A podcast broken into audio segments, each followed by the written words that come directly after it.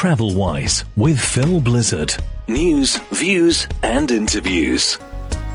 Hello, I'm Phil Blizzard in Dubai with the Travel Wise podcast, news, views, and interviews, and a great one lined up for you this time as we hear from the president of Emirates Airlines, Tim Clark. We'll be looking at transfer flights from both Etihad Airways and Emirates, and we go to the Northern Emirate of the UAE to chat to Raki Phillips, CEO of the Ras Al Khaimah Tourism Development Authority, about their recently launched Shortcation. Yes, Shortcation promotion. But first, we start with the latest aviation news. Travel Wise with Phil Blizzard. News, views, and interviews. In Asia, Cathay Pacific has been bailed out by the government of Hong Kong, who are injecting 4.1 billion pounds sterling, that's uh, 5.2 billion US dollars, to save the airline. The revenues for the airline has just been 1% of those in 2019. Here in the UAE, authorities have announced that the UAE airlines, that's Etihad, Emirates, Fly Dubai, and Air Arabia, can now operate transfer flights to the airports in the country. We take a look next at the services announced by Etihad Airways. Travel Wise News. Etihad Airways will be launching their new transfer services linking 20 cities in Europe, Asia, and Australia via Abu Dhabi from, uh, well, Wednesday of this week, Wednesday, June the 10th. Uh, the new service will make it possible for those travelling on the airline's current network of special flights to connect through the UAE capital onto key destinations around the world.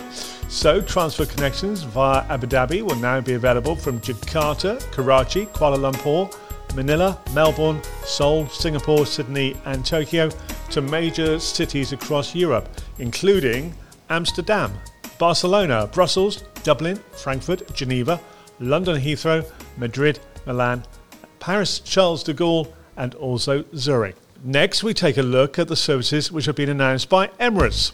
Travel Wise News. Now, regarding the uh, transfer services operated by Emirates, these will start on Monday, June the 15th, again in line with the UAE federal government's decision to uh, lift restrictions on transit services.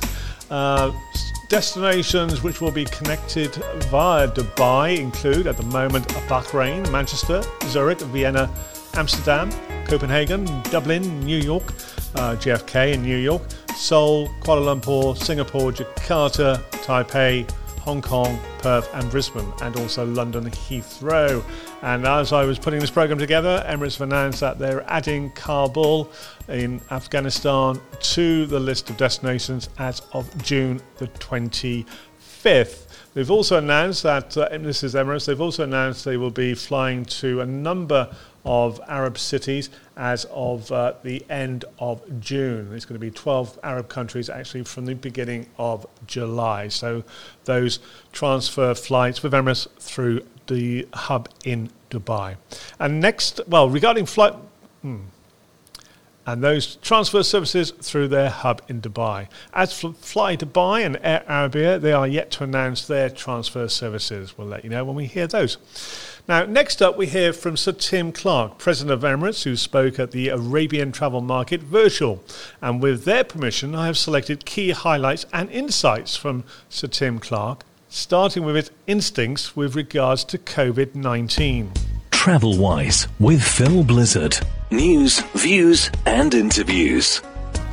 My instinct is telling me that by the summer of next year, and I, I, I, I go back to the, the two strands of work going on at the moment the vaccine strand and the, the uh, social distancing side of things. And my bet is falling onto the vaccine strand. Okay. And I believe that, that as I said, irrespective of the fact that you might not get 100% efficacy, you'll get a vaccine that does the job to a large extent, plus all the other bits and pieces.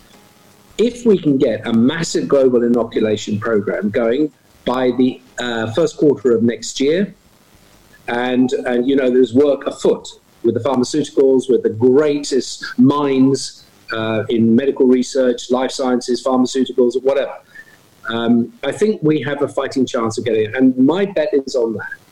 So that I believe once we have got everybody through the inoculation process, a bit like we did with polio, with smallpox, and everything else, we will start th- seeing things come back to normal. And that way, I would think by the summer of next year, we will start to see an uptick, quite a large uptick in, in demand for travel. Uh, both on the short haul and for airlines like ourselves, and we are we are very well placed with our business model and our network reach to do just that very quickly. We can activate this fleet probably within 48 hours if we have to. Um, so we are, we are always in a state of readiness, and I believe that that is likely to happen going forward into 23, 24. Demand will continue to come back unless there is some other major trauma to the global economy. So I think probably by the by the year 22, 23, 23, 24, we'll see things coming back to some degree of normality and Emirates will be uh, operating its network as it was, and hopefully successfully as it was. But you've got to believe you, you have got to you, you basically got to make a stand and say, in the end, this is what we're going to work towards. Otherwise, you're you're you're looking mm-hmm. into a, a, big black hole. And when you've got uh, $50 billion worth of assets which are not being employed gainfully, that's nowhere to go. You've got to come up with some kind of solution, map your cash flows, um, and hope for the best and, and plan towards that in the hope that it does come back. But I do feel, I do feel that once we're through this year calendar and we've got through all the things we've talked about, um, that demand will. You know, I'm not saying that, that people have got short memories, mm-hmm. but they're anxious to get on with their lives. They're anxious to enjoy their lives, and they all have aspirations. They may be conditioned by difficulties of furloughs, not having enough money in, in you know, from salaries, etc. That's going to uh, dampen demand in the short term. But after that, once we're into the uh, into well into 21, then I think things will change. Travel Wise with Phil Blizzard. News, views, and interviews. So, Tim Clark, and next we have his views on the state of the aviation industry, not only for Emirates, but across the industry. Everybody in this business, all airlines, are facing critical cash flow issues. And this isn't about mapping what you like to have. This is a bit. Uh, this is about surviving the, the present, and you can see it right the way across the uh, airline world. Um, and it, the reality is that the part of the mix of the assessment going forward is what is your fleet like to be? What is the affordability of new aeroplanes? What is the affordability of existing aeroplanes, etc.? This is for you and me, for planners. We, we, we, we've never been there before. We've never been into this rather horrendous situation the airline industry finds itself in. So you're having to rethink exactly what your priorities are. One is survival, of course. And for most of them, as they are, they are uh, being underpinned by state, some of those great private enterprises who never had any subsidies, of course, are now receiving large amounts. Um, and now that is a realization by the, the government, the public sector, that they, do, they will not survive unless they are bailed out, so to speak. Um, when that tranche of money runs out, is anybody's guess if you do not get this industry operating very quickly, all the money that's gone into those companies is absorbing the obligations, cash obligations they have at the time, maybe fleet, staff, etc., etc. But it presupposes that you will be starting to fly meaningfully and profitably, generating positive cash flow in the next few months. Unfortunately, I don't see it to the scale that these companies need to to meet their cash obligations. So we're nowhere near out of the woods. So when you back that into fleet orders or new aircraft acquisition, the planners of the company, the management of all these companies are looking at one thing, that's survival and, and keeping the cash where it needs to be, uh, short of going out of business. So I think the aerospace manufacturers, um, they're alive to this, they're aware of this, and they're already seeing signs as aircraft uh, uh, uh, future orders are, are, pushed out or even cancelled. Um, unfortunately, until we can get income coming back into this business to the level that it was prior to COVID 19, it's anybody's guess as to how each individual carrier is going to manage the short, medium, and long term.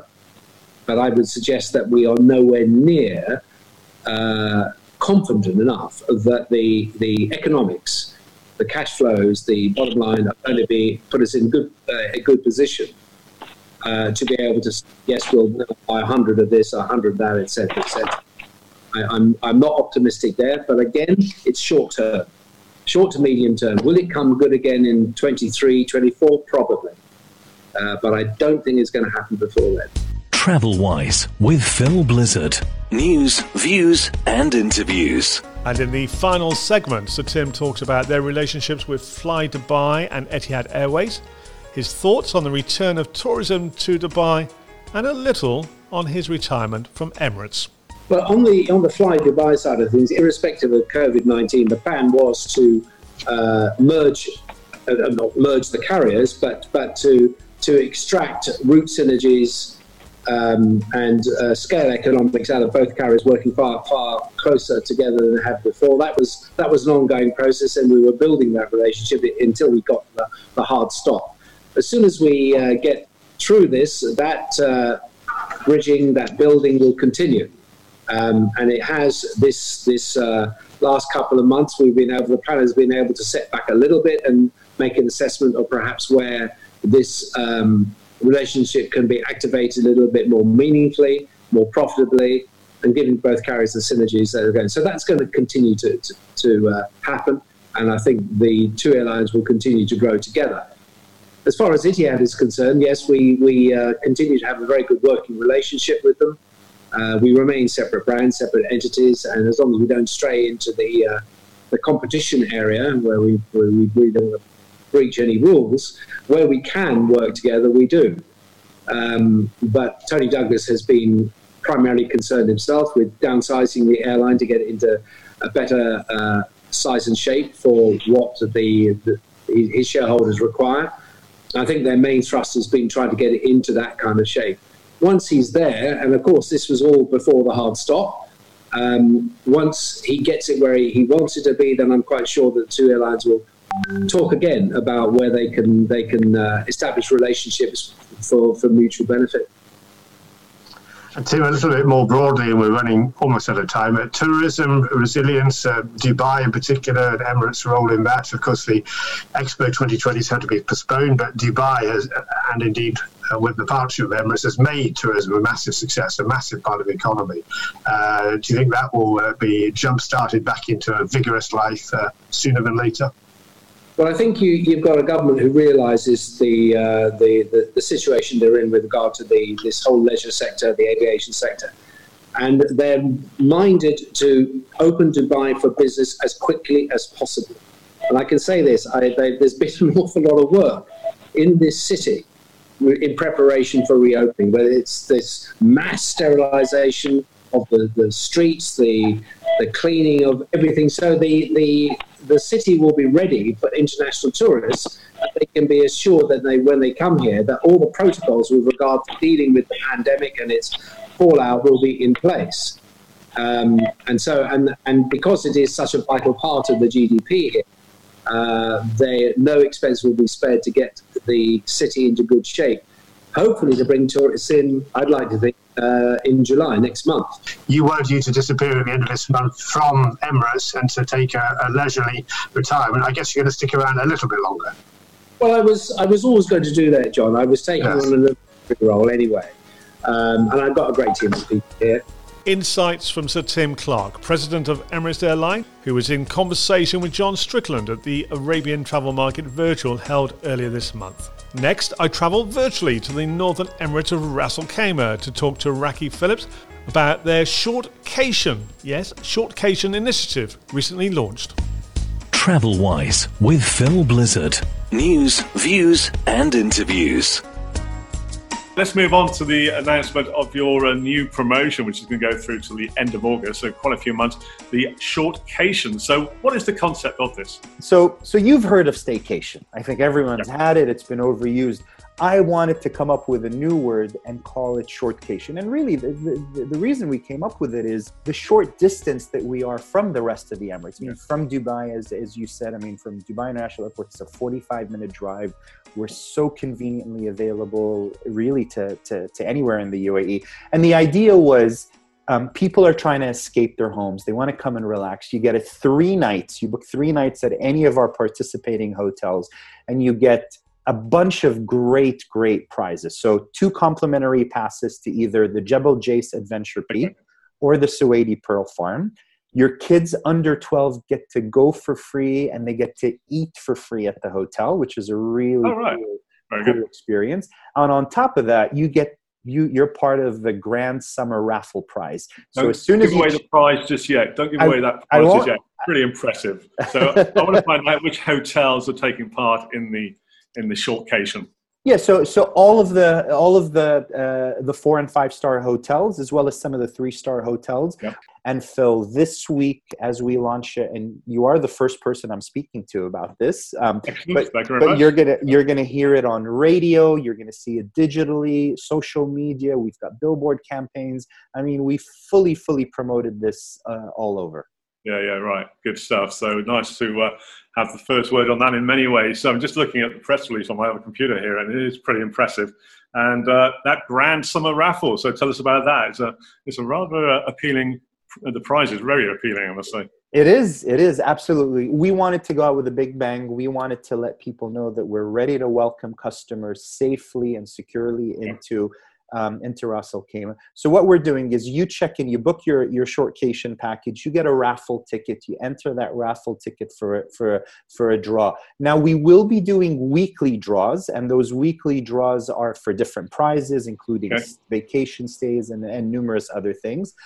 But then what we're doing is we're going to do a grand prize at the end when this campaign's over, and you get the opportunity to win a 2020 um, C-class Mercedes-Benz, Wow. brand spanking new, Very beautiful. It is in partnership with Mercedes-Benz and Gargash Motors, and we're very, very excited to to be able to to Great. have that. So, so Phil, when are you going to spend your three nights and be eligible for that win? I'm just yeah, just working out which one I'm going to go to. Yeah. There you go. well, we got until the end of August, so uh, well, yeah, fairly soon perhaps. Good. stuff. Travel Wise with Phil Blizzard. News, views, and interviews. Many thanks to Raki Phillips, CEO of the Ras Al Khaimah Tourism Development Authority, and we'll have the full interview with him in the next edition of TravelWise. I'm Phil Blizzard in Dubai, and wherever you might be, stay safe. A Phil Blizzard radio production. TravelWise is a Phil Blizzard radio production. Email me at philblizzardmedia at gmail.com. Travel Wise with Phil Blizzard. News, views, and interviews.